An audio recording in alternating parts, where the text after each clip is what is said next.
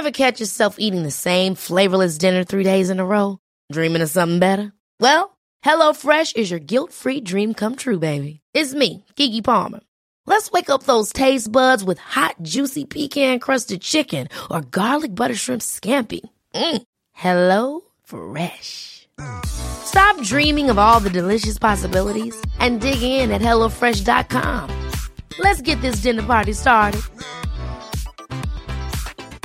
I'm Sandra, and I'm just the professional your small business was looking for. But you didn't hire me because you didn't use LinkedIn jobs. LinkedIn has professionals you can't find anywhere else, including those who aren't actively looking for a new job but might be open to the perfect role, like me.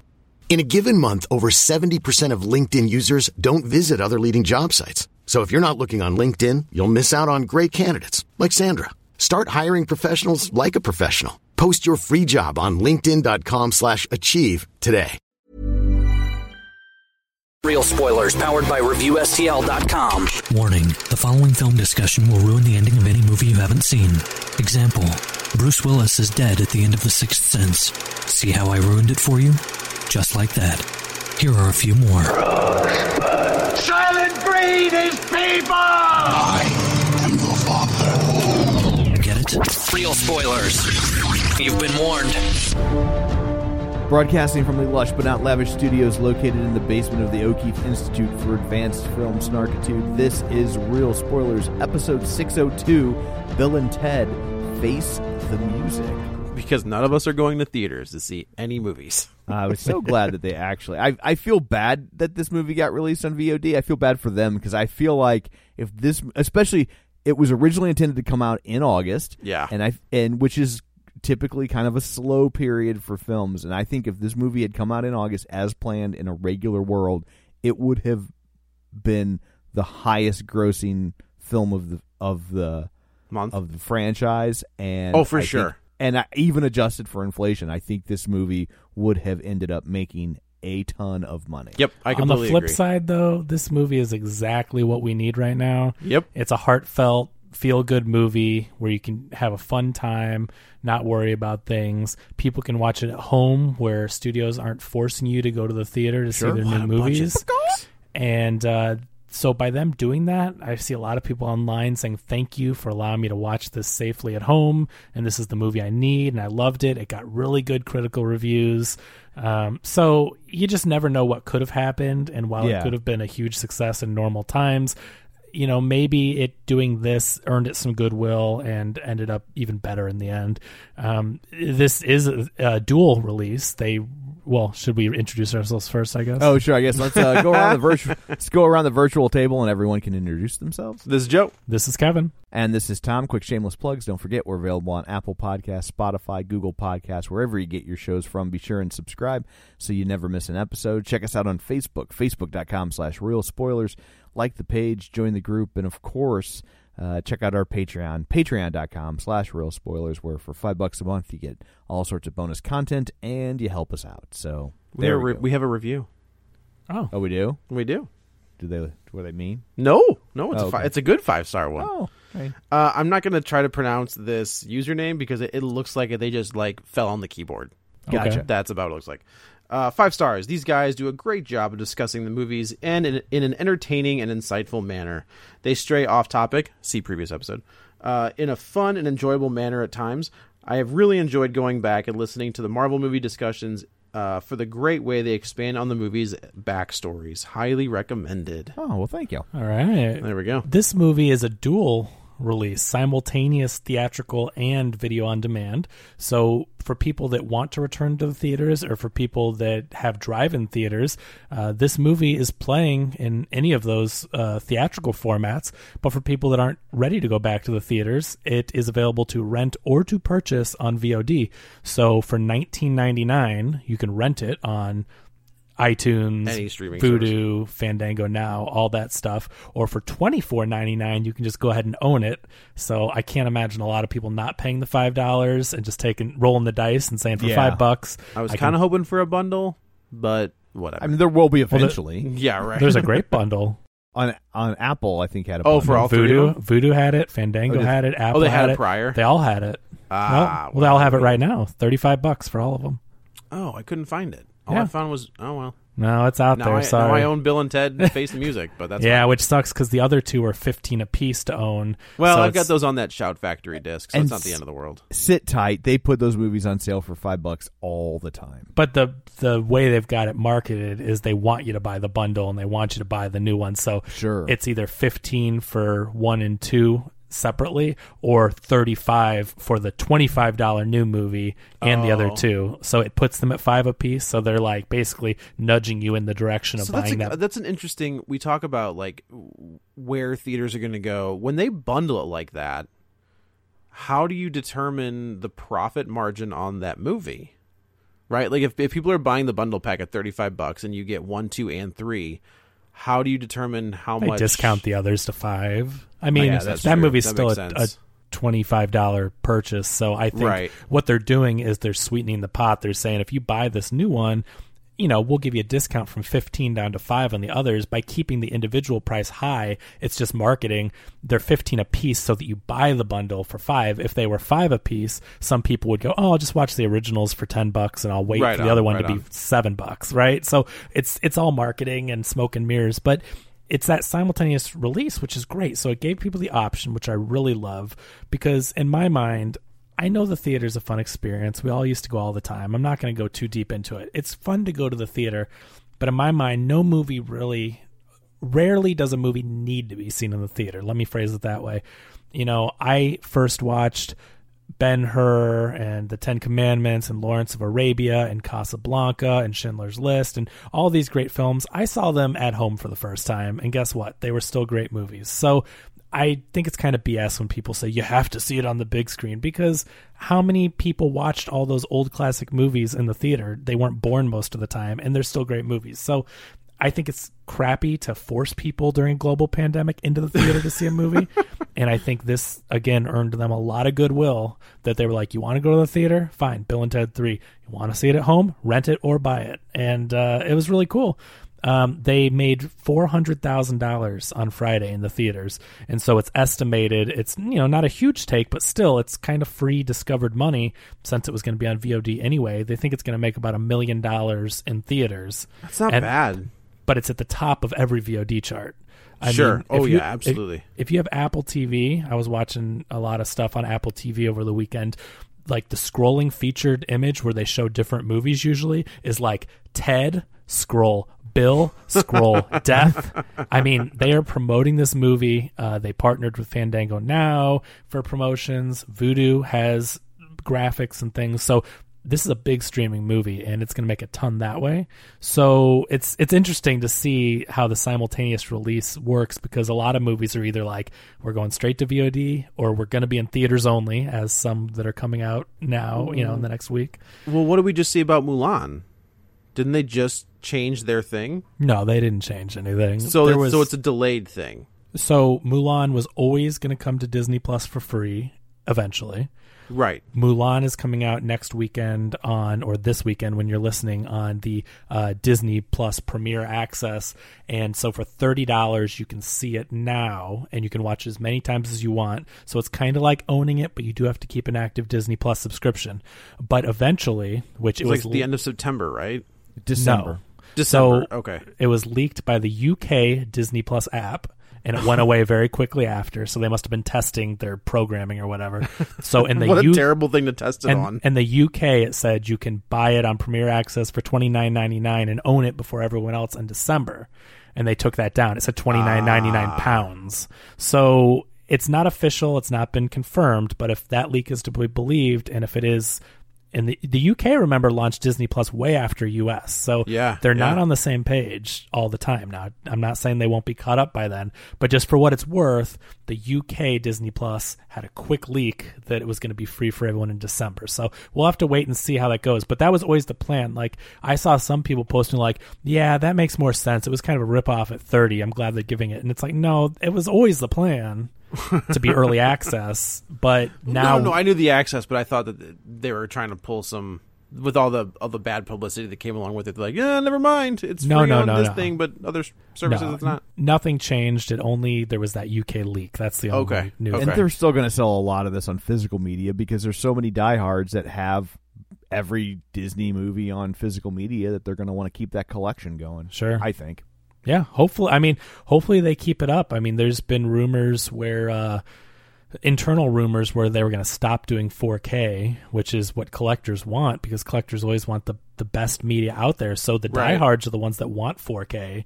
Yeah. Uh, general people would buy Blu-ray, but then again, general audiences are just streaming Disney Plus. So I think it's really muddied right now, and so for collectors, It's collectors, just a weird time. It is. I hope they keep doing the 4K because again, that's what the collectors want, and it's going to suck if the diehard collectors have to go back to regular Blu-ray, What if they do kind of like what Warner does print them, and for you. print them?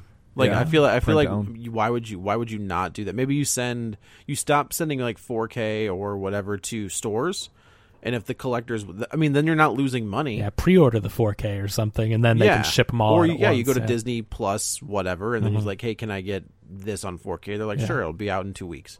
So that's the world we're living in. Um, at the time of this recording, New Mutants is estimated to make uh, between eight and ten million dollars. Which I mean, for a movie that was delayed three years, I had honestly like. I think if it had came out in a regular ecosystem with competition at the box office, I think there's a good chance it still would have made between eight and ten million dollars. Yeah, I or or less. I mean, Yeah. people are desperate for movies, and this is aside from the Russell Crowe unhinged movie, which is also did about eight or like eight million dollars last weekend when it came out.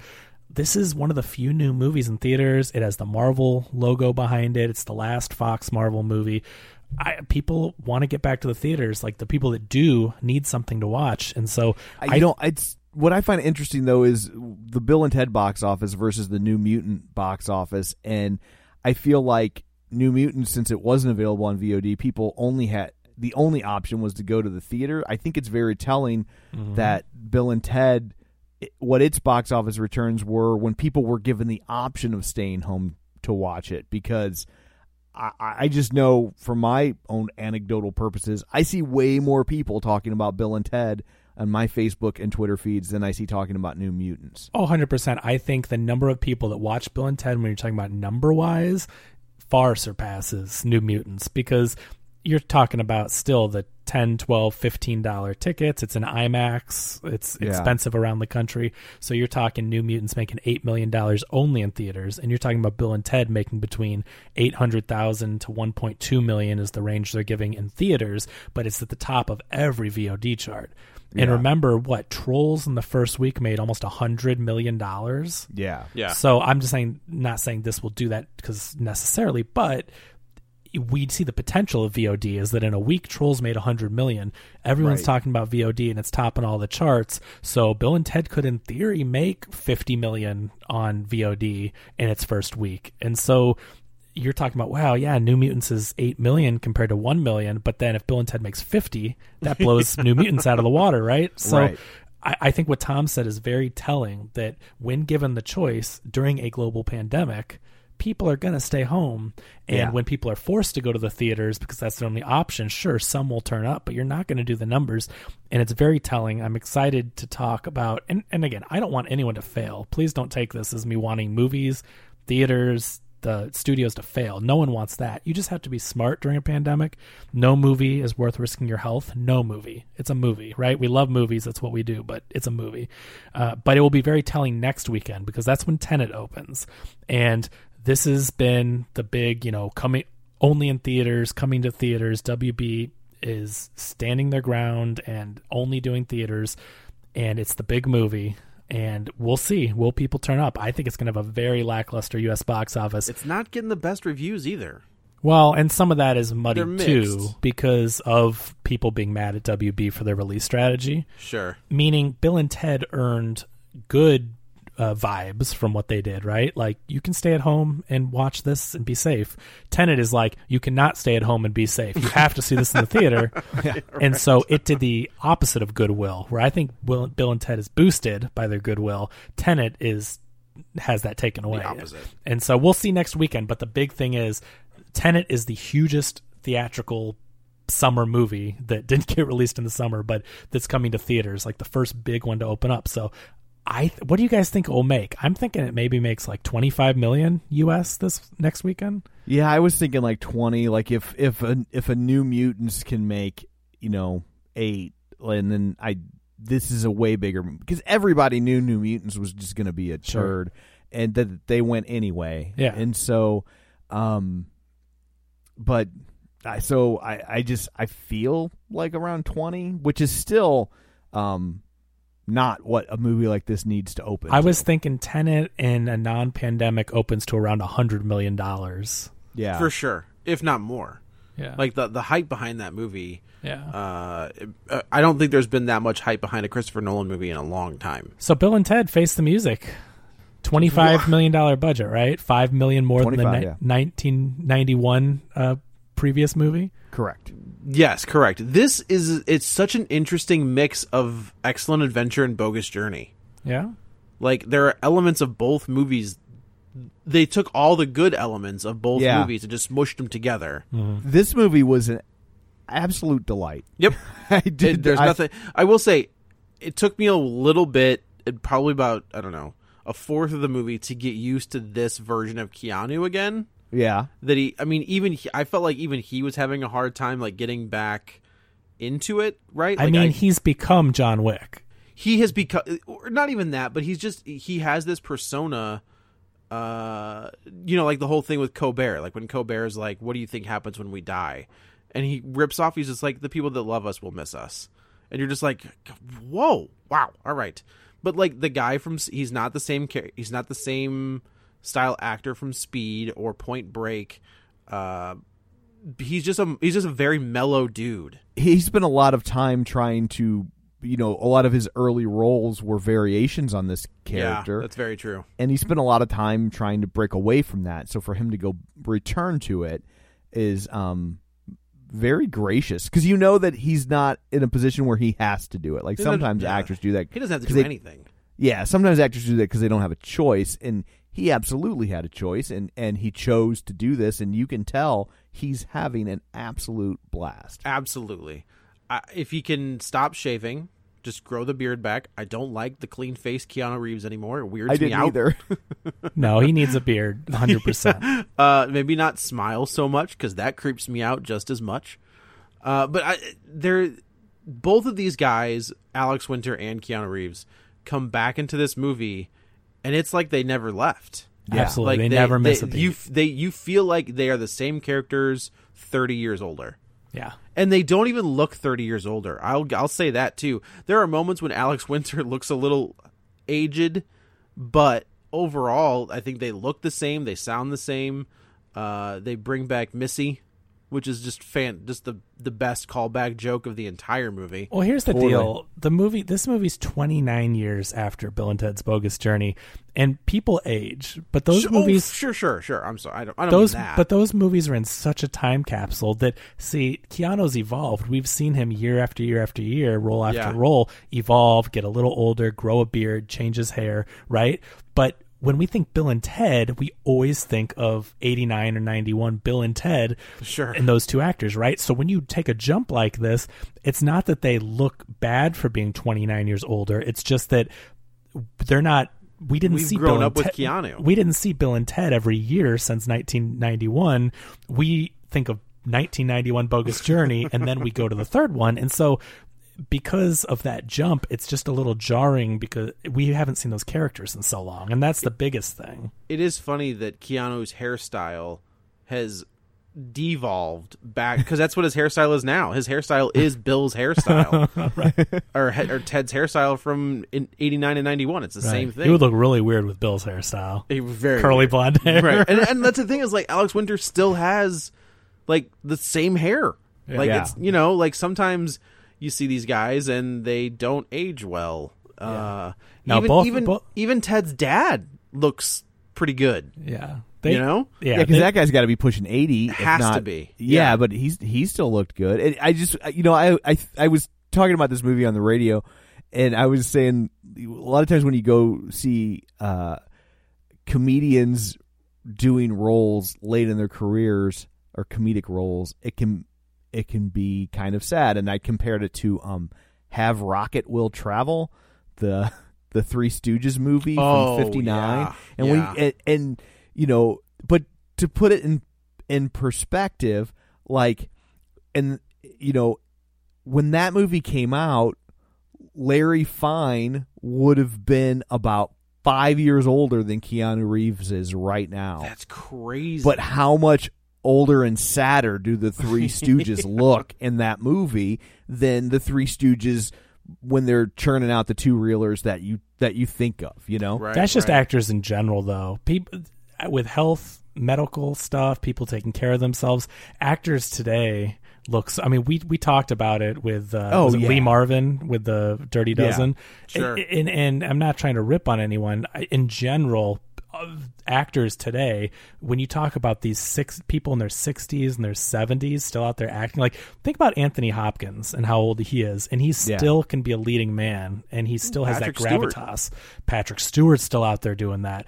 Helen Mirren. Helen, yeah, yeah, you right? just use people work to stay younger longer. yes, Yeah. you know, like it, I was watching the movie a, a while back, um, Marty, the Ernest Mhm. Borgnine movie, and there's a there's a scene where his mother and aunt are talking, and the and I think the aunt's like moving in with the mom or something because her husband died, and she's like this old widow, and she's going, and we ran the math, and she was like fifty three, and it, we were and like, but that was like what was considered old and at death's door, and society had no use for you anymore. And now it's like people are still having kids at 50 Well, right, and then I mean, think about like like you mentioned earlier, Joe Helen Mirren. How old is she? And she still looks great. No, she looks amazing. Like yeah. you wouldn't Yeah. say, "Oh, she's an old, the old widow character at 53," right? Right. I mean, It's it's it's just a different time. But Totally. anyway, so this movie, eh, like they're older, they have their families, they have their kids. The the retcon we were talking about last episode. So if you watched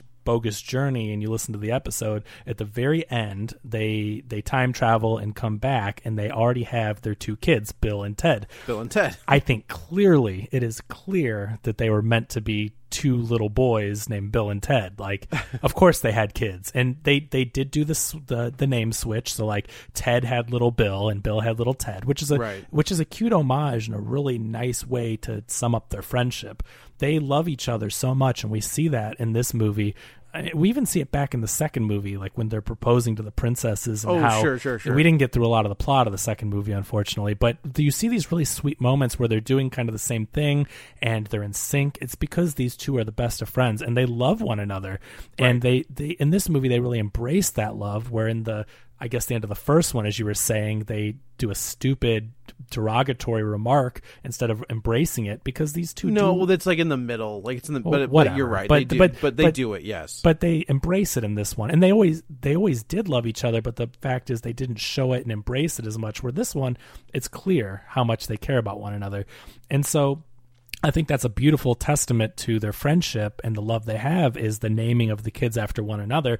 It's just in this one they retcon it to where Bill and Ted are nicknames for their like the daughters. Thea Theodore or whatever Theodora. like Theodora. Theodora. So so they named them after each other, but they're female variations of their best friend's name. So that was the retcon, and I think it's clear in the last one that like at least one of the little kids was a boy, and I I don't think they ever intentioned to have daughters in Bogus Journey, right? Like it's not like they were back in '91, like we're gonna do we're gonna have little Bill and Ted, but they're actually girls, and it's you know that that was not a thought. No, no, no. then. That was a that was a, a nice little way to uh, make them dads of girls. Which uh, I guess I'm. Well, Tom has a stepdaughter. It's a completely different dynamic. Like it's a it's a very different dynamic with with two girls. Uh, so and it adds. I I feel like it adds to their characters. Mm-hmm. Like that they're these two dads who. And here's the. Samara Weaving is fantastic. I think she's a fantastic actress. She is overshadowed Yes. uh, by by the gal that is uh, Thea, Brigette Ted- Lundy-Paine. Bridget Lundy Payne. who is doing a spot, Spot on Keanu spot Reeves. on Keanu Reeves impression. People might recognize her from uh, uh, the show Atypical on Netflix. It's Oh. a- about a family. Uh, it's uh, and there's a they have a boy who has is on the autism spectrum, and she plays the sister. Okay. it's it's a really good show. It's a it's funny but not inappropriately so, and it's uh highly recommended. Yeah, Samara Weaving is just Samara Weaving. Like she's not doing. but you can't even say like- just Samara Weaving. Samara Weaving is a del- she's another one of those that is a ray of joy. She captures the spirit and you know, she has this star power about her, right? Yes. So Ready or Not, she's so good in that. When as soon as we saw Ready or Not, we knew Samara Weaving would be a star. The babysitter. She's been in all uh, sorts of other stuff. Wolf of Wall Street. My name is Earl. Oh, She was in wait, Wolf of Wall Mar- Street? No, that's Margot Robbie and Jaime Pressly Oh, because right. they all look alike. and she is Australian. Like, Is she really? Margot Robbie's Australian, right? I have no idea. I thought she was Australian. Sure, we'll go with that. Okay, I thought she was. But anyway, Samara Weaving's Australian. So th- the thing is, she's a delightful actor, and we love her and the roles that we've seen her in. So it's not a knock on her. But you're right.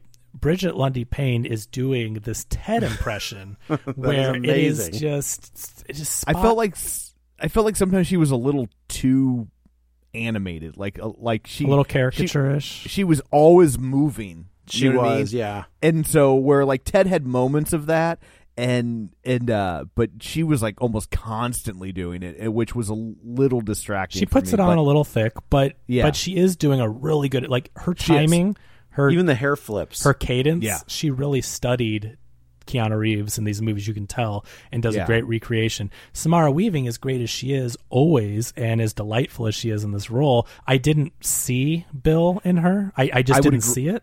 I would agree. Like every once in a while, she would kind of slip into a little bit of that surfer dude, Little uh, bit. cadence, but but not not like uh, not like the other one did. Yeah. And so So- and, and, and and she was great in Ready or Not. So like not trying to bag on her at all. and but she's she's fine in this too. I mean, that's what I mean. She's she's enjoyable in this, but she didn't have that uh, that Well, you you got to kind of wonder like there's you know there's some connections there for why she might have ended up in the Keanu Reeves movie, right? So Why? her dad was Agent Smith. Who's she's dad? Hugo Weaving's That's Hugo daughter. Weaving's daughter. Yeah. I didn't know that. I had no idea. Well, now it's blowing people's minds. Yeah. Ah, well, okay. That oh, uncle. sense. That's her uncle. Okay, okay. Oh, is her uncle? That's her uncle. But still, Oh, okay. Sorry, but still a relative. Sure. Yeah. well, that makes crazy. there you go. That's interesting. So yeah, the the casting is great, and I agree with Joe. I think giving them daughters was really nice. Um, it's just too obvious to have sons named Bill and Ted. It's too obvious. Agreed. we've we've seen kids of characters before. We've seen them emulate their dads and be just like them. It's it's a Here's different- the other nice thing about about the daughters or in this movie is that they totally love their dads. Like it's it's uh you know they they never go down this road of most movies ha- would have this moment of conflict where like the kids are mad and they and Yeah. then they there's a falling out and then they have to reunite in some capacity to to, to save the world and like they never do that like No. they they they absolutely and I love I always laughed every time they would say dads plural Dads, yeah. like that was great and and uh but yeah I really like the fact that they didn't have any of the plot revolve around the kids being mad at the parents and learning a valuable lesson about family love and uh, it was like No, no, they love they, their dads. They love their dads from the get. They admire. They they looked up to their dads, yeah and that never wavered. Well, that Yes. goes back to what we were saying about the first two movies. Bill and Ted never f- infight. They never have a falling out. They never do that thing. It's become such a trope in a buddy movie where one of them screws the other one over and they have to, you know, walk, uh, you know, alone with their thoughts and remember the good times they, you know, they never do that in any of the movies, and that includes the third one. It's not mean spirited. Like they don't hate each other. They don't have a conflict. This movie is such a feel good movie with the heart and the the the love and family and friendship it it just never goes down that trope. And and that's what makes it such a delight. And especially in these times it's a movie you can watch and feel good and laugh and not take too seriously. I really like that dynamic, and I, I think that all of them, all four of them, of the, the Bill and Ted pairs, uh, they do a great job. And um, what I really like is that when I saw the poster and I first saw this movie was going to be about their daughters, I thought it was going to be a, a hand off the baton type Me situation. too. I, I, I was going to say the same thing that I thought that it was get, that we were going to get less Bill and Ted mm-hmm. so Yep. they could try and set the girls up for their own movie. And, and I don't know, maybe they'll go down that road, but I really didn't feel like they were trying to do that. Yeah, it And- wasn't a pass the torch thing. That's what Yeah. was so great. I thought, you know, Keanu Reeves and Alex Winter are going to, you know, film for a cup of coffee and and and then it's the girls' adventure. But what they end up doing is they give them each their own adventure and they they both pairs have purpose. They both are very Mm-hmm. important to the story, and neither takes away from the other. And especially with as much nostalgia and fan service, we talk about how how nostalgic people are, and that's what got this movie made. If you were to bait and switch them and give them Bill and Ted cameos in the movies about their Yeah. daughters, people Right. would be pissed. I mean, that's Yeah. just how it is. And, I will also say, I never had a moment where when they cut to the daughter storyline, I was just like, uh, I was like, no, this this makes sense where we're going. I mean, as much as a Bill and Ted movie can make sense, but but like this makes sense where we're headed right now. And I, I didn't feel like I was getting cheated out of Bill and Ted time when they cut to the daughters. I think that that was uh, handled masterfully. Yeah, and and like Joe said, I mean, this movie takes the best of both worlds. You have really the Grim Reaper element uh, from the second movie, and you get back the time travel element. And both of the pairs go in separate directions. So the girls, once they see that their dads are in danger, um, they start going back in time and trying to collect famous musicians to create this uh, insane historical supergroup. And so Bill wait, and wait, Ted, wait. Do you think? Do you think? So I took it as they were.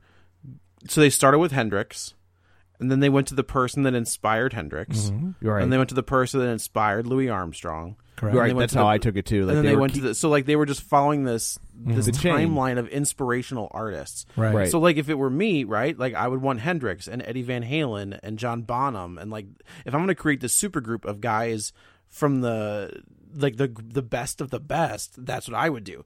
But they're doing like they're taking the idea of the history report and using putting that to the music, right? So they're starting at point A with Hendrix and then just like working their way down through history.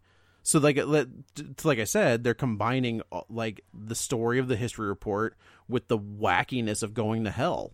Yeah, I mean, I think that going back in time is the history report. I don't think that Billy the Kid was inspired by Socrates. I don't think No, it no, no, connected. no, no, it- It doesn't true, follow true. like that. It, but they're taking the best elements. So, like I was saying, the girls are going back in time further and further and further, giving you the the history or do the time travel element from the first one. But then at the same time, Bill and Ted are going further into the future, and we start we get to see different versions of the future and different versions of Bill and Ted. so they go on two very different and very entertaining journeys.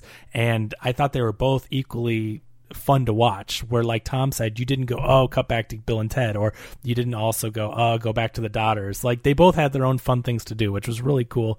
And we got to see bill and ted do what we enjoyed in the previous two movies which is act opposite themselves which is always Right, fun. right. and they go crazy with their future selves like designs in this one. And and it's it's fun like you sometimes when you don't you know we we've seen it a million times when they bring two actors who've worked together back together after being apart for so long sometimes that just doesn't work. Like the the chemistry is not there anymore and that is not the case No, uh, with Alex great. Winter and Keanu Reeves. Like I wonder if they're still buddies. They are. That's why. They're Oh, they've, okay, they've that kept makes in sense. touch. They've, they're lifelong friends. So they then that makes more sense because they look they didn't miss a beat. Yeah like they're they they go right back to being Bill and Ted to uh musicians. Yeah. So let's talk about what sets them on their course is that basically the world, the future's collapsing. They didn't save the world. well they haven't they're, yet they're, they're not even successful. Like right, they they had a moment where they were very popular, and then it just and it's just been diminishing returns ever since. Yes, like like most '80s bands that you don't remember anymore. They Yeah. they Like they follow have, like, on two or th- the the bogus journey, the newspapers and stuff at the end. They carry that forward, but they're like, you know, actually instead of like the will they break up? Oh no, it was a hoax thing at the end of bogus journey. this one's like they actually did split up and they did solo records and failed their solo records. The Grim Reaper split off and tried to do his own thing. And They sue the Grim Reaper. yeah, it's it's like it's so so yeah. They're they're struggling to find their Well, way. you you I will say like they don't negate those those papers. If you if you watch the there's like a whole storyline told through those those newspapers at the end of Bogus Journey, and you get things like Grim Reaper making his own solo album, Mm-hmm. and so I mean it it really it it it keeps that in in canon, best I can tell. Mhm. Yeah, no, that's what I mean. It's just they go forward further. Like even Yeah. even after that, it's like they really their band did have trouble. They weren't the band that they thought you thought they were going to be this huge successful band based on those papers, but really they start struggling and they're trying to find their sound. And in this whole 29 years, they've been trying to create the song that saves the world, and they they don't do it based on this future. And so now we have to figure out how to. They have to figure out how to do it, or else the entire world's going to collapse. Basically.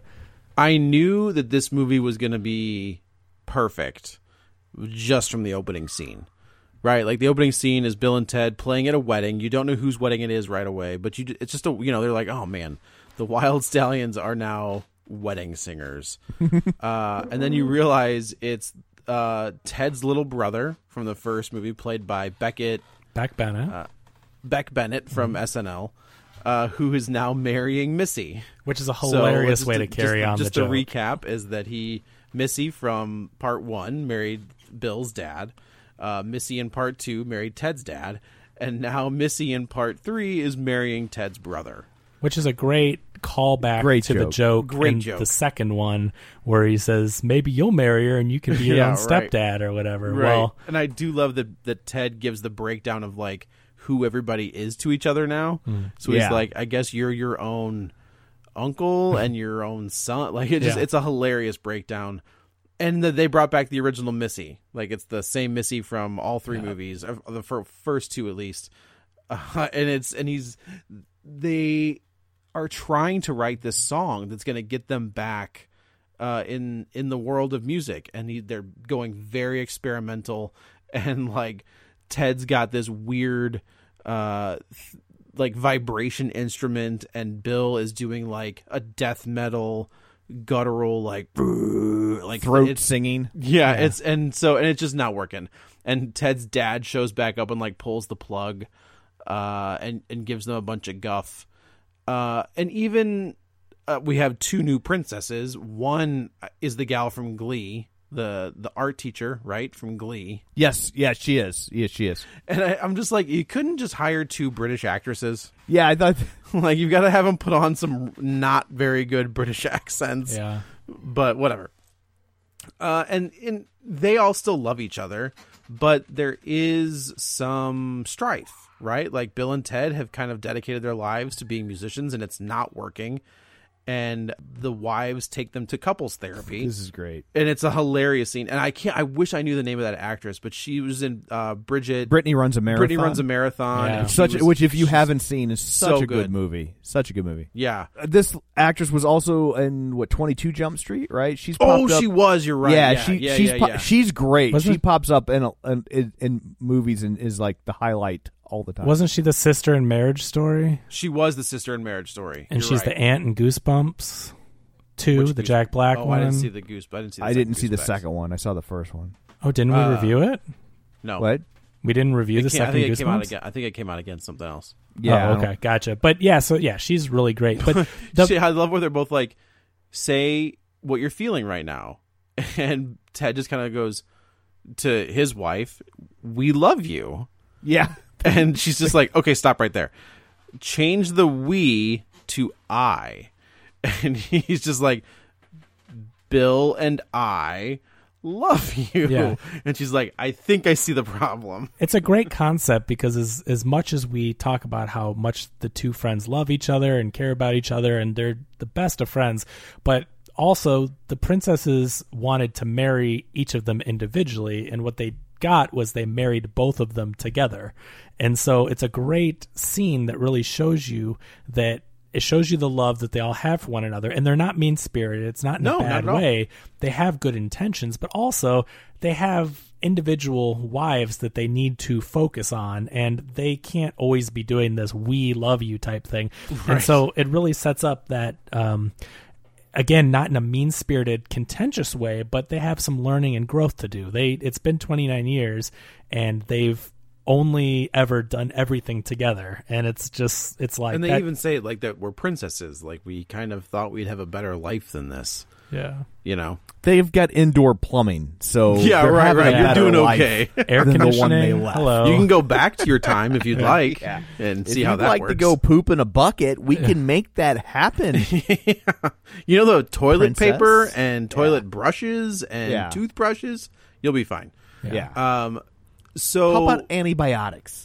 How about that? right? just penicillin. right. So I, I wish I could remember the other actress's name. The gal who plays Mabel, Oh, Kristen Schaal. Chris. Yes. So we find out that she is Rufus's daughter. Kelly, yeah. Yeah. Uh, and she kind of tells. She shows up with Bill and Ted, and she says, "Look, she's She's- got to write the song." I would also like to point out George Carlin's daughter's name is Kelly. That's nice. Oh, that's a good call. That's a Yeah. nice callback. Um, she she says to Bill and Ted, "You need to you need to write this song. This you have seven hours to write this song. Otherwise, the reality is going because you haven't written this song yet. Reality is going to implode on itself. And like throughout the movie, you've got like little flashes of historical or just people from the past or the future popping up in random spots. Babe Ruth is showing out- up in George Washington's boat, and George Right. Washington is going back to different times, and it, like it, it, everything is all screwed up. The entire universe is collapsing. and it, and it comes. Bill and Ted have to write this song. Like that's that's the bottom line. They have until seven seventeen p.m. Right. So Just real quick, when they when they take them to the future, and we meet Rufus's daughter, we get a quick Carlin cameo. Yep. And like, I cannot figure out where that audio came from because he's he's specifically referencing the time machine as a museum artifact, and I'm like, where did they get that from? I have to think that it's a deleted scene, maybe from Yeah. the second one, because in the second one they're at the Bill and Ted Institute. Right. So even in the first movie, they're famous for saving the world and they're worshipped. So I would think that maybe Carlin filmed something about the museum or the institute. So I would agree with you, but in the second one, he has a ponytail and white hair. Well, they can do anything the- with computers. It's That's the audio true. They can. we- That's true. That part would be easy Yeah. to fix. Pl- I will also say you see him step out and he says he introduces himself, and then when you hear the audio of him talking about the artifact, it cuts away and you don't see him anymore as that line plays. And so Oh, and so that's why I was wondering where they got it from, or even if maybe it was a stray line of dialogue from the cartoon, and they and oh, they- maybe. and they Mm-hmm. snagged it. Yeah, I mean that's. I don't think I've ever heard somebody do a Carlin impression. So I mean, it's and, And, it, sounded just didn't like sound him. like an impression. No, it sounded just like him. So Yeah. you're probably right. They've got some track somewhere. they were doing a watch along on Twitter, and I, I tried to tweet it. Uh, Ed Solomon, who's on Twitter, and I, I don't think I maybe I tagged Alex Winter. I don't know, but I asked because I'm like that cameo without spoiling things. Is that original audio, a deleted scene? What is that? And I never got an answer. Maybe they answered it and I didn't see it, but I really tried because I couldn't figure it out. It's great though. Whatever it is, it's, Yeah. it's a wonderful homage. You see George Carlin in a hologram format, like you would see one of those like Tupac concerts, like a hologram Yeah. type of uh, performance. And he walks out of the phone booth and he says his lines, and it's really nice. It's a great way where you can see him, you can hear him, he's included, and then from then on, you get Kelly, the daughter, which is you know again a nice homage to the character. So I think they handled it wonderfully, and I just Absolutely. wonder how. Yeah. So they go, and of, of course, uh, the the council, who is different than before, but it's the same same premise, uh, tells them that they they give them a row of guitars. They're like, "Get to it! Like we need this song, or else th- this reality is over with."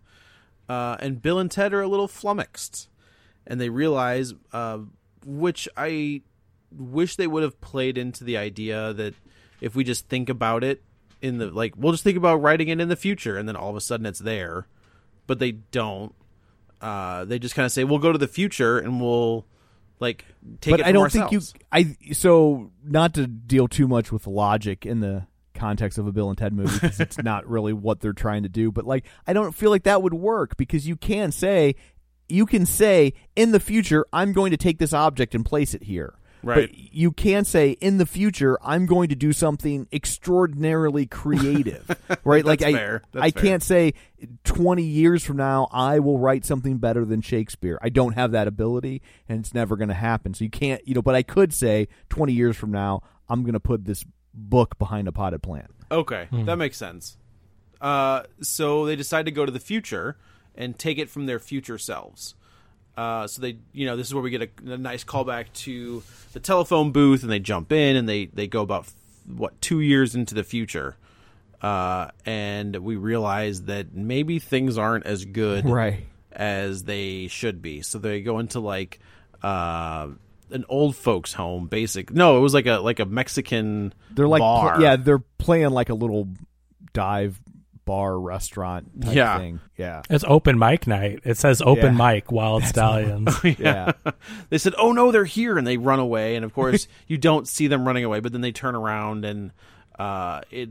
I love that every time we see future Bill and Ted, they're getting more and more prosthetics put on. I thought the practical effects were excellent in this movie. yes, were. they were really good. I was impressed. I, I wrote in my review that in a comedy movie like this, you don't expect that they have like Oscar-winning awards makeup. Like they, you know, you really think they're just going to be silly looking, whatever, and get the point across. And the makeup is excellent. yeah.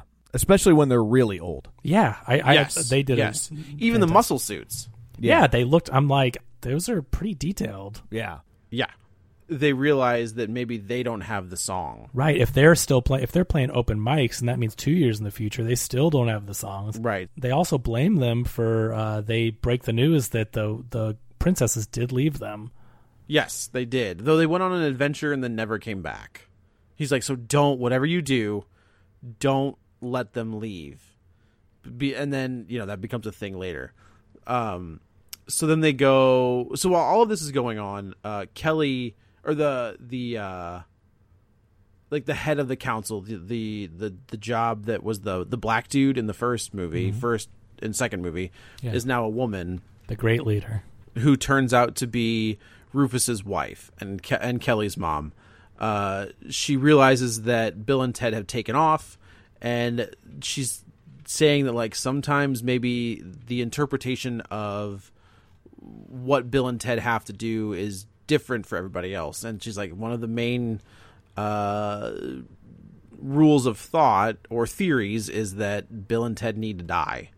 So she they say basically we've given them every chance. We've gone, we've helped them as much as we can, but here we are, this much in the future, and they're them being alive doesn't save us. They so Right. Yeah. So she commissions and she builds like this death robot, uh, who is one of the characters from uh, Barry. He's like the the main Anthony Carrigan guy that Barry interacts with, like the main Russian mobster. He is great. Yes. He's in Gotham. He's in all sorts of shows, and Yeah. he's fantastic.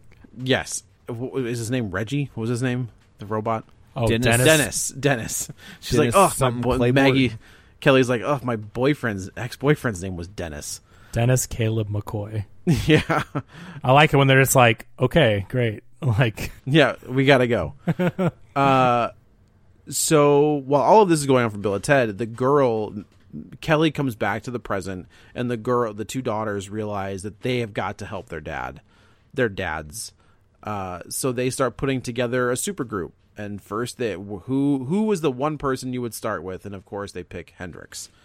So they pick Hendrix, and Hendrix is not going for it so they go back even further and they get the guy who's kind of the inspiration for Jimi Hendrix, uh, they Louis Armstrong. So they grab him.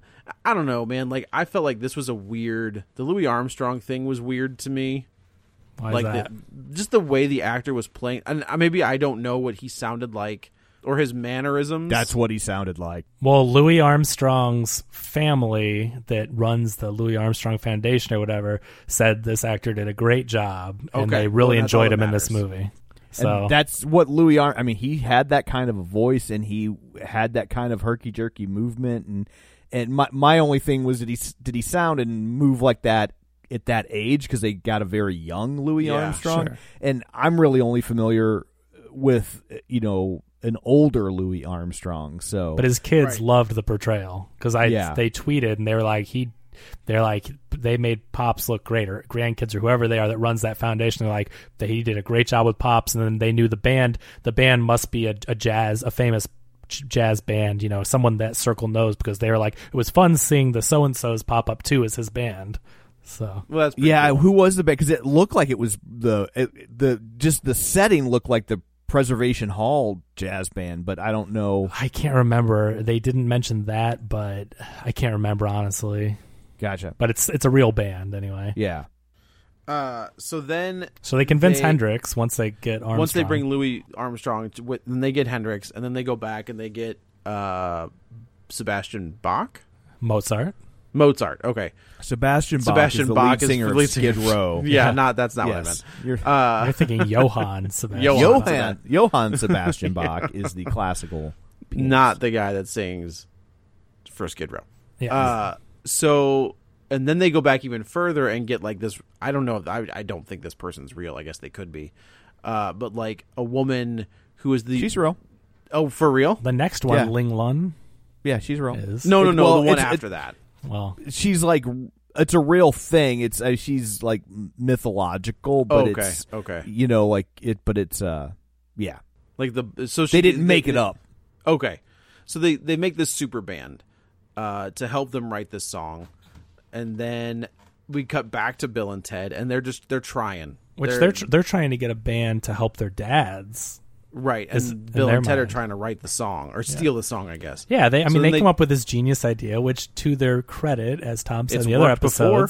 It's pretty smart though because if they're doing this in the future, why go? This is kind of my argument, which I don't think too much about those first movies as far as like thinking too hard.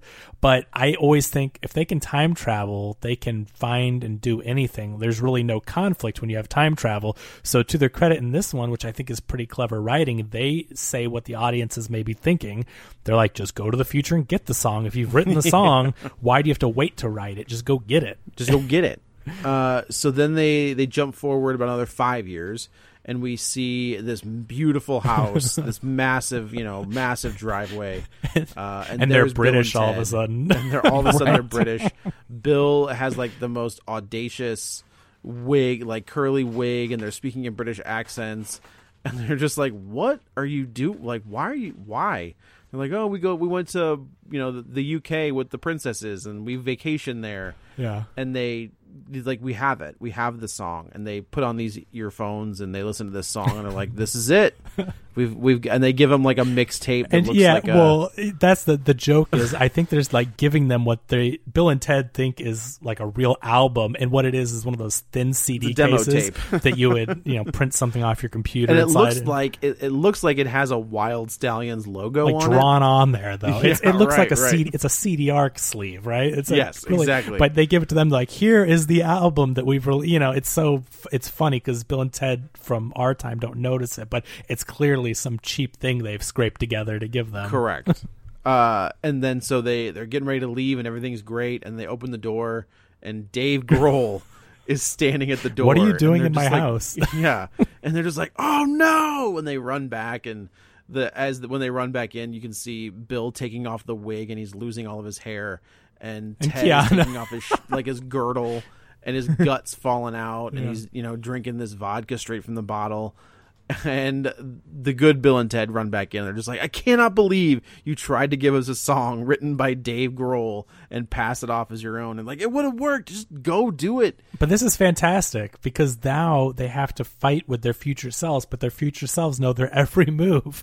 So their Yeah, because- idea is to put buckets on their heads so they don't even know what they're going to do. I do love when when Bill goes, "Oh, they did the one thing I didn't think they were gonna do." I like it when they fall off the balcony. Like it's Yes. it's again so ridiculous, but I love these type of movies where you can just be entertained and not think about how just have fun. Yeah. like, you just have fun with it.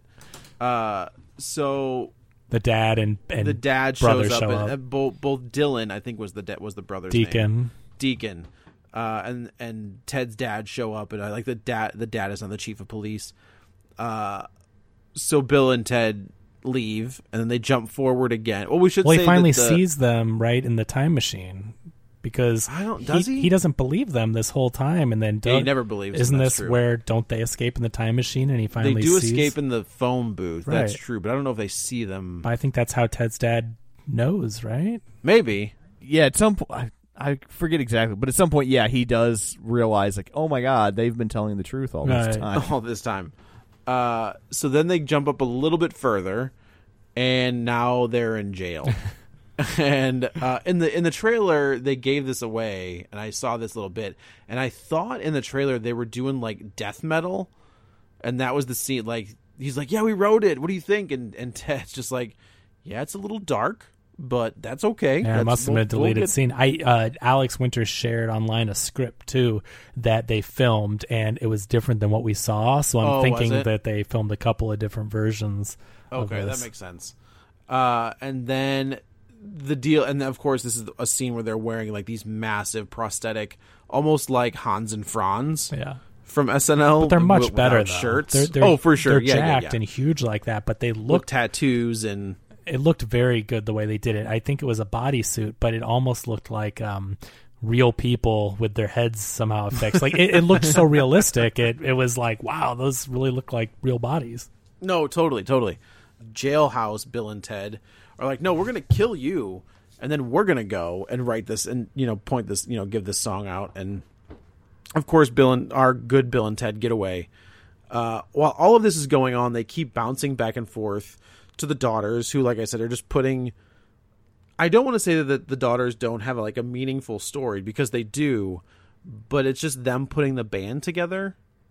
Like it's kind, you know, like they're Yeah, but the the success of the mission, as it were, depends on what they do. It is. I Yeah. agree.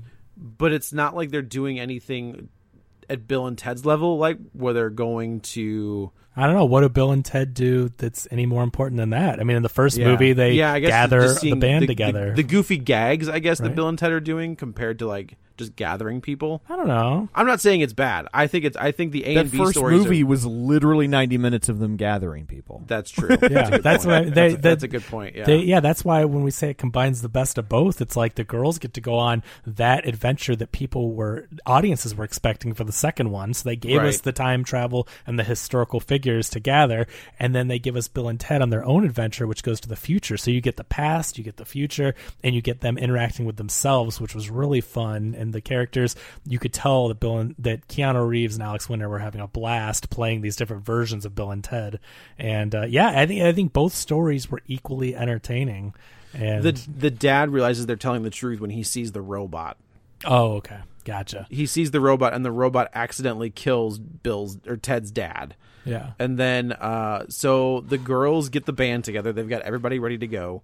And then the robot accident like shows up at the house at Bill and Ted's house and accidentally kills the whole everybody. the whole group of them. So the Yes. right the the Yes. historical figures. Kelly's in there. They they kill. He kills everybody. Right. So Bill and Ted show back up. They've got the song. They've they oh we should say that Bill and Ted uh, see themselves as old men, and they have a this is kind of a really heartwarming moment where they both sit down with their older selves, and their older selves give them like guidance. You know, like the, the older Ted kind of says, "I'm sorry that I never opened up to you the way I should have," and you know, so they now have a perspective on what they need to do get the, to get their lives together when they get back to the to the present. Uh, But the so the USB drive they give them it says Preston Logan, which is the foreshadowing that Right. clearly since their first names aren't on there, it's like you can see where the setup's going, but it's nice, you know, when you get there, uh, and that the song's at seven seventeen, like we know, and then it also says at MP forty six, and they're like, what is MP forty six?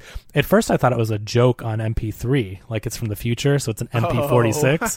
when they first said it, I'm like, what is MP forty six? And so they're trying to figure out what that means as well. Yeah, I thought it was supposed to be a uh, like how they told time in the future, like they didn't use years anymore.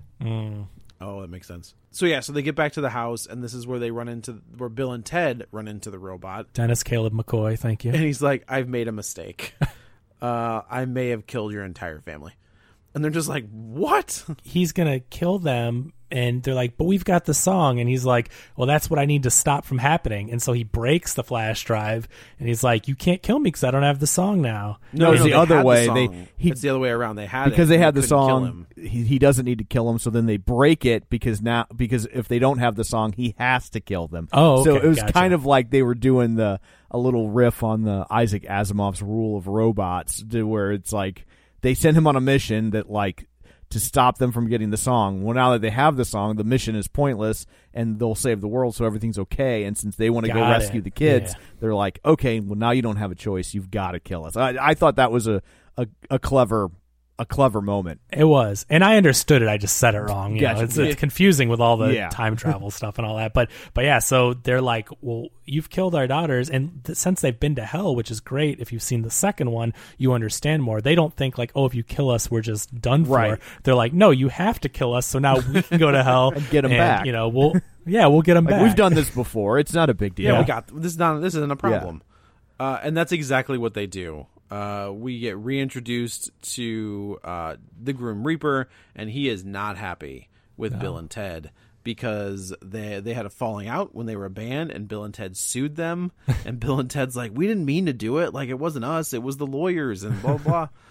so they they reconcile. They get the whole group back together. It's really great because the the daughters have such an appreciation for music and the careers Yes. of their dad, and so even though Bill and Ted had the falling out with the Grim Reaper, the daughters are like they think he's a legend and they've Right. never met him. So they're like, "Dads, you hang back," and they go and they convince the Grim Reaper to help them because they are like, "You are a legend. You're this great bass player and all this," and and it's a really fun moment between the three of them. And I never noticed how much uh, Gru sounds like the Grim Reaper from Bill and Ted.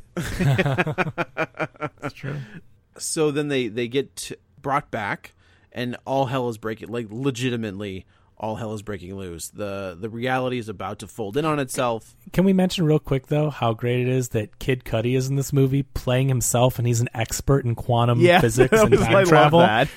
That's a really really great gag that we skipped over, and I have to say, so like, i thought that he was station because he says station well, that's probably just. I, I- what does that even mean? I don't Remember, know, like, but what- he says it, and I was like, say it at the "Oh, end. is he station?" No, he's Kid Cudi is Kid Cudi. I don't. Okay. There's no. Yeah. There's no anything listed like that. But I, I thought that was a great gag though that everyone else is playing random people, but he's playing himself. But he's also this genius, and and he's explaining what you know. I can't even quote it, but No, when he's explaining time travel, and there he's like, oh, and you got to do this with the you know whatever, and it's it's just it's a hilarious role for him to play. Totally random and out there. Yeah, so they they the Grim Reaper agrees to bring everybody back, and that's what he does.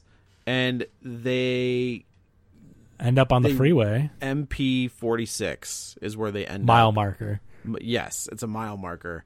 And then Bill looks at the thing he's like Preston and Logan. He's like, "Oh," and he's looking at some at, at their daughters and they realize that the daughters are the the ones that create this song with them because in the movie in the very beginning uh the the, the leader says your entire band has to be together to make this song. So once we get the entirety of this band, which includes the moms, includes the princesses, the daughters, Bill and Ted, and this entire like historical band, then things start to fall into place. And it Like- still, what's really nice is it still fits the prophecy, even though it's totally retconned, hundred percent retconned. Oh, yeah.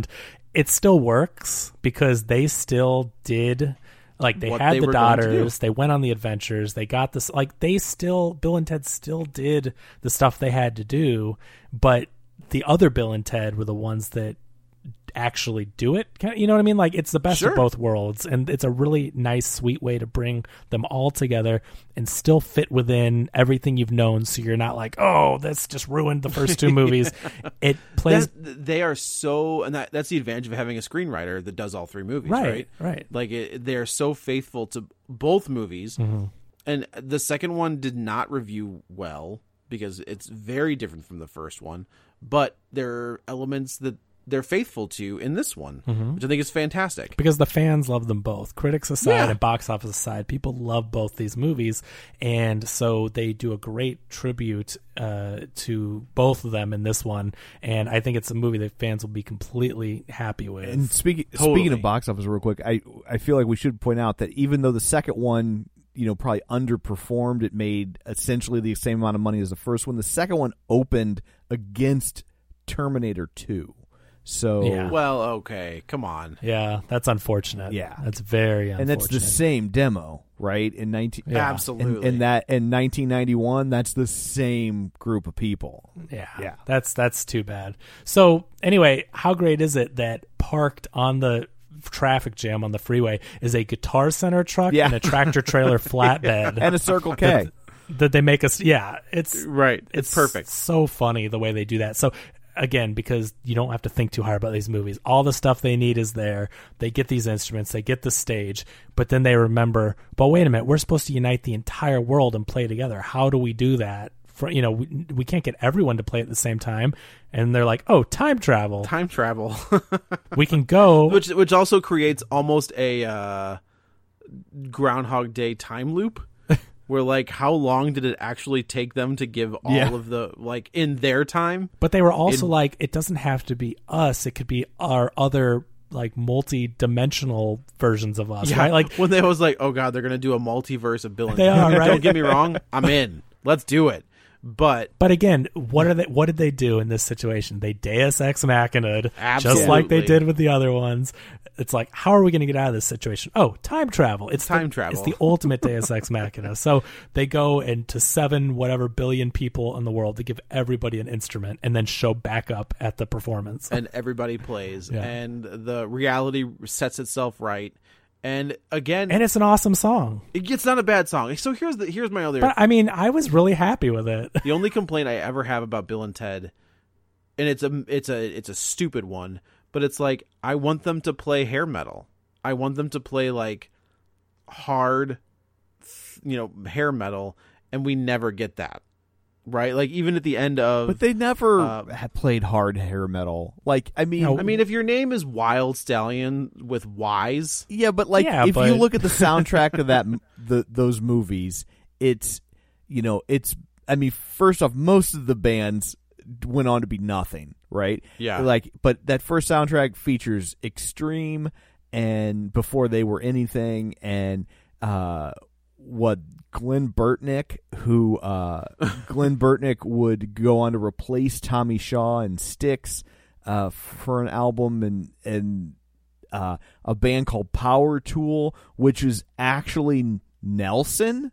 Um, just they didn't have the name Nelson yet, but it's it's Matthew and Gunnar Nelson singing a song written by Frank and Dweezil Zappa. So like, I mean, for all its uh for all their kind of claims of loving like hard rock, they they there's really not a lot of hard rock. Like even you know in the first one, the second one, right? The, it's they've got Pantera they get and Pantera and, got Megadeth on the second one. That's fair, but and and Faith No More. Yeah, but but uh but the evolution of their music really was never all that hard. And plus if you're going to be write this huge mainstream song that unites the world, Yeah. it ain't going to be heavy metal. No, that's true. That's true. I, in this one, when they add like EDM and you know they're they're playing Yeah. on like a beatbox, I was like, I, I get that. Like those those two girls, those that would be there. And it's Kid Cudi. I mean, right. Kid that makes Cu- total Kid sense. Cudi's there, and obviously he's a rapper and makes great beats and everything. I love Kid Cudi's music. So I, think the song is great. You've been waiting all this time, been waiting 31 years to hear what the song is that will re- unite the world, and it's different than you expected. And there's more people involved and different people. But I was really happy with the song they came up with. And again, the moment, like any downfalls that this movie had, were erased by that ending scene.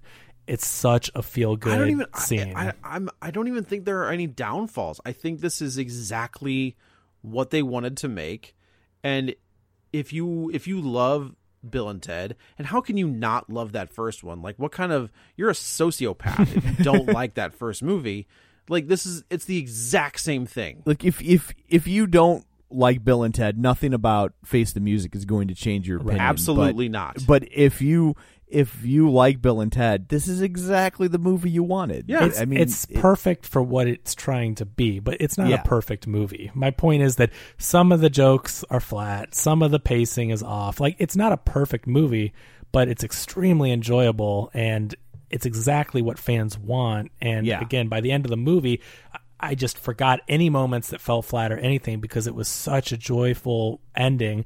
Feel good like they know how to do in all these movies. The song was good. There's the family element. The, everybody's happy and back together. And and there's some legit laugh out loud moments Yes, in this are. movie. Totally. I mean, I I laughed a lot at this movie. yeah, Yeah, it's. I this was where I, I was debating if I was going to rent it or buy it. And I was like, why? I'll, uh, I'm buying it. Yeah. I'm, just- I'm like, you know, For the extra five extra bucks, five you- bucks, yeah, I'll buy it. It, yeah.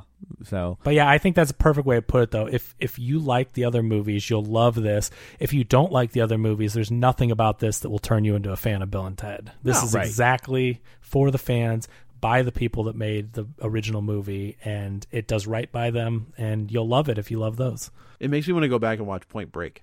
Well, you can Like, always. I- That's I, I, love mean, it's a great Break. movie. You can always I- go it's back. just one and of those them. things. I was like, oh yeah, I, was, I, I love that that Keanu. Speed and Point Break, that early Keanu. It's if you watch interviews. Dracula. Don't watch Dracula. Oh no no! But if you if you watch interviews with Keanu, Keanu was Ted.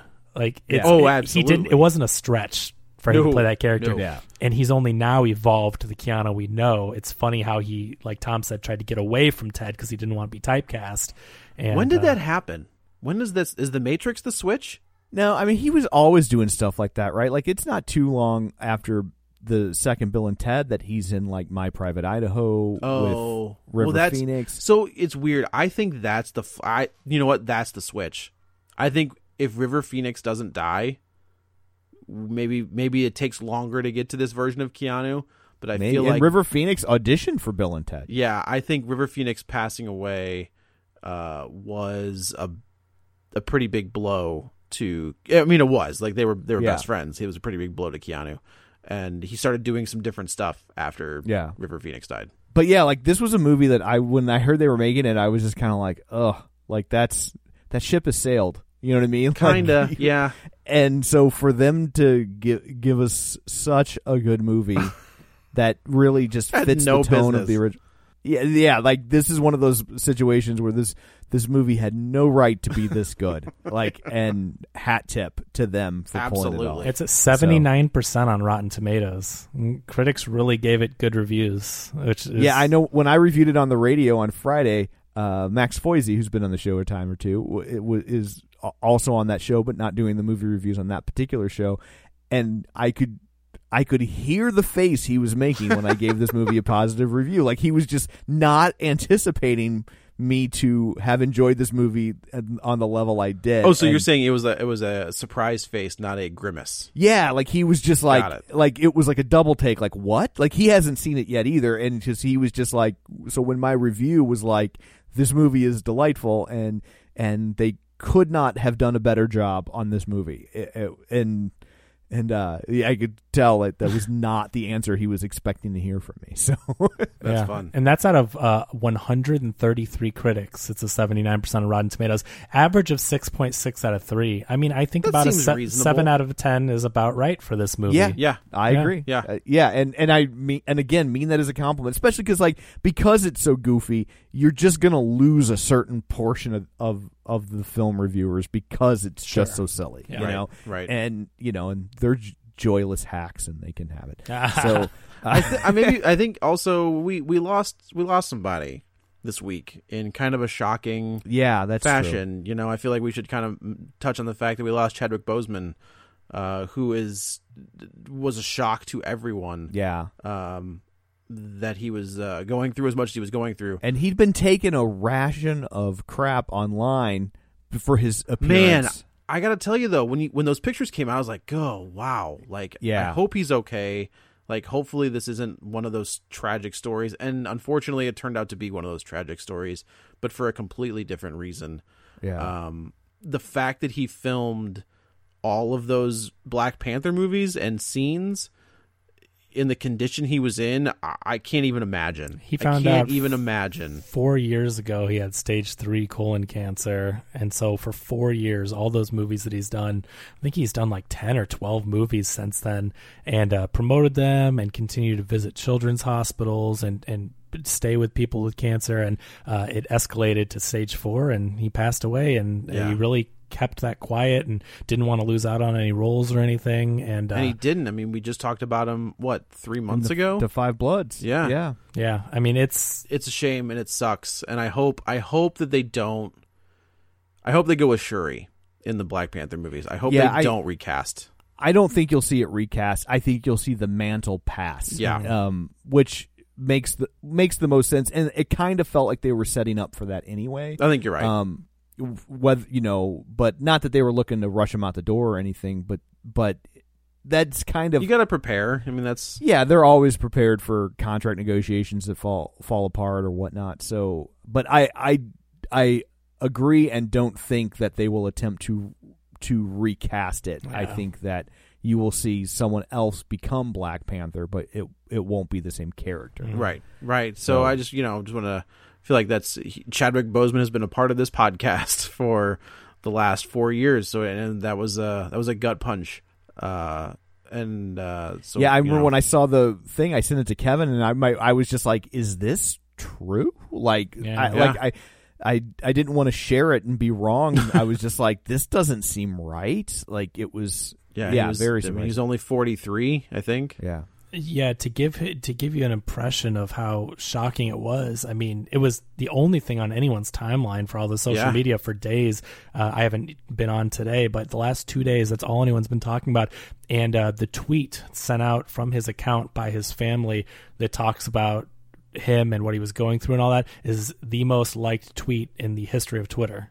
So if, that, if that shows you the impact that Chadwick Boseman had on pop culture Yeah. and on society this day and age, his passing, the tweet announcement is the most liked. And you know, of course, we don't mean it's not like like is like people like him dying, but that's Right. people remembering Showing him, support. retwe- exactly. Right. And so in the most liked in the matter of one day. Yeah, So that's the impact he had. And uh, it's interesting because you've got some people out there saying these Marvel movies are kids' movies and what do they matter and whatever. And look how the entire world responded to the death of one of their actors. that's a very Yeah. important, But very it just, important. It movie. just shows you how impactful that you can you can try to if you're trying to be a film snob, you can try to dismiss these MCU movies as much as you want, but the entire world came together and and mourned his loss. And of course, he was an actor that goes far beyond the MCU, but that is how he will be remembered. It's his most iconic role, and look at the impact that had on people, Right. Uh, like no other. Well, and he also, we should say, played you know, it three other black icons that mm-hmm. those three being real human beings. But I mean, he played Jackie Robinson, he played James Brown, and he played Thurgood Marshall, and those are also three very, very different people. Yeah. And so the fact that he could play all three of them in a span of you know five, six years is is very impressive.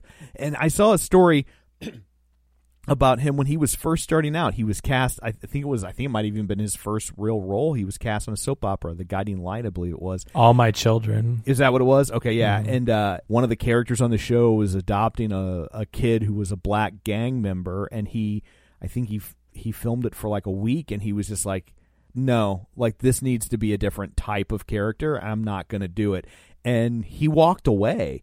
And when he did not have the juice to walk away from a from a role like that, he walked away, and and uh, and who got and- that role? Michael B. Jordan got that role and and never knew it until they were in Black Panther together. They were talking about the story and Wow. Michael B. Jordan had no idea and and the character that they gave to Michael B. Jordan, they recast it, it was different and he's like the character I played was different than that and it was because even though they let him walk away from that role, they still were They like, changed it. "Yeah, maybe we should tweak this some." Wow. and that that says a lot about his character and commitment that he was i mean to to walk away from a from a, a role on a big on a big tv show like that when you don't have the pedigree yet To do that yet? Right. that's pretty just ballsy. shows his his morals and his commitment that he didn't want to play a, a stereotypical role. He's Yeah. like, I'm not going to be known for that and typecast for that or, or perpetrate that. It's it wasn't his thing. I mean, he was an amazing person, amazing actor. His presence was felt in everything that he did. Uh, even that movie Gods of Egypt, which was terrible, he was good. it was pretty bad. uh, you know, he it's just he was he was phenomenal, and he will be greatly Yeah. missed.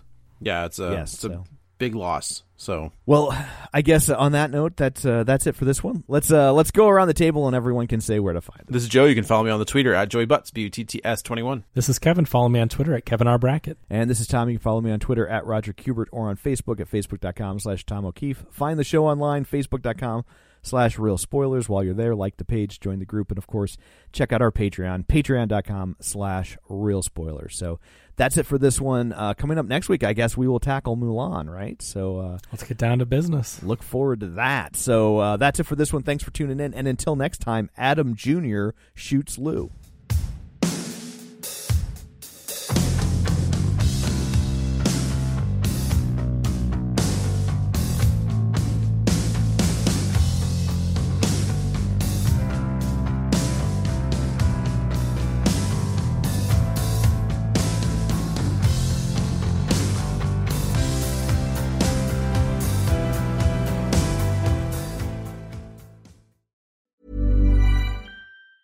Hey, it's Danny Pellegrino from Everything Iconic.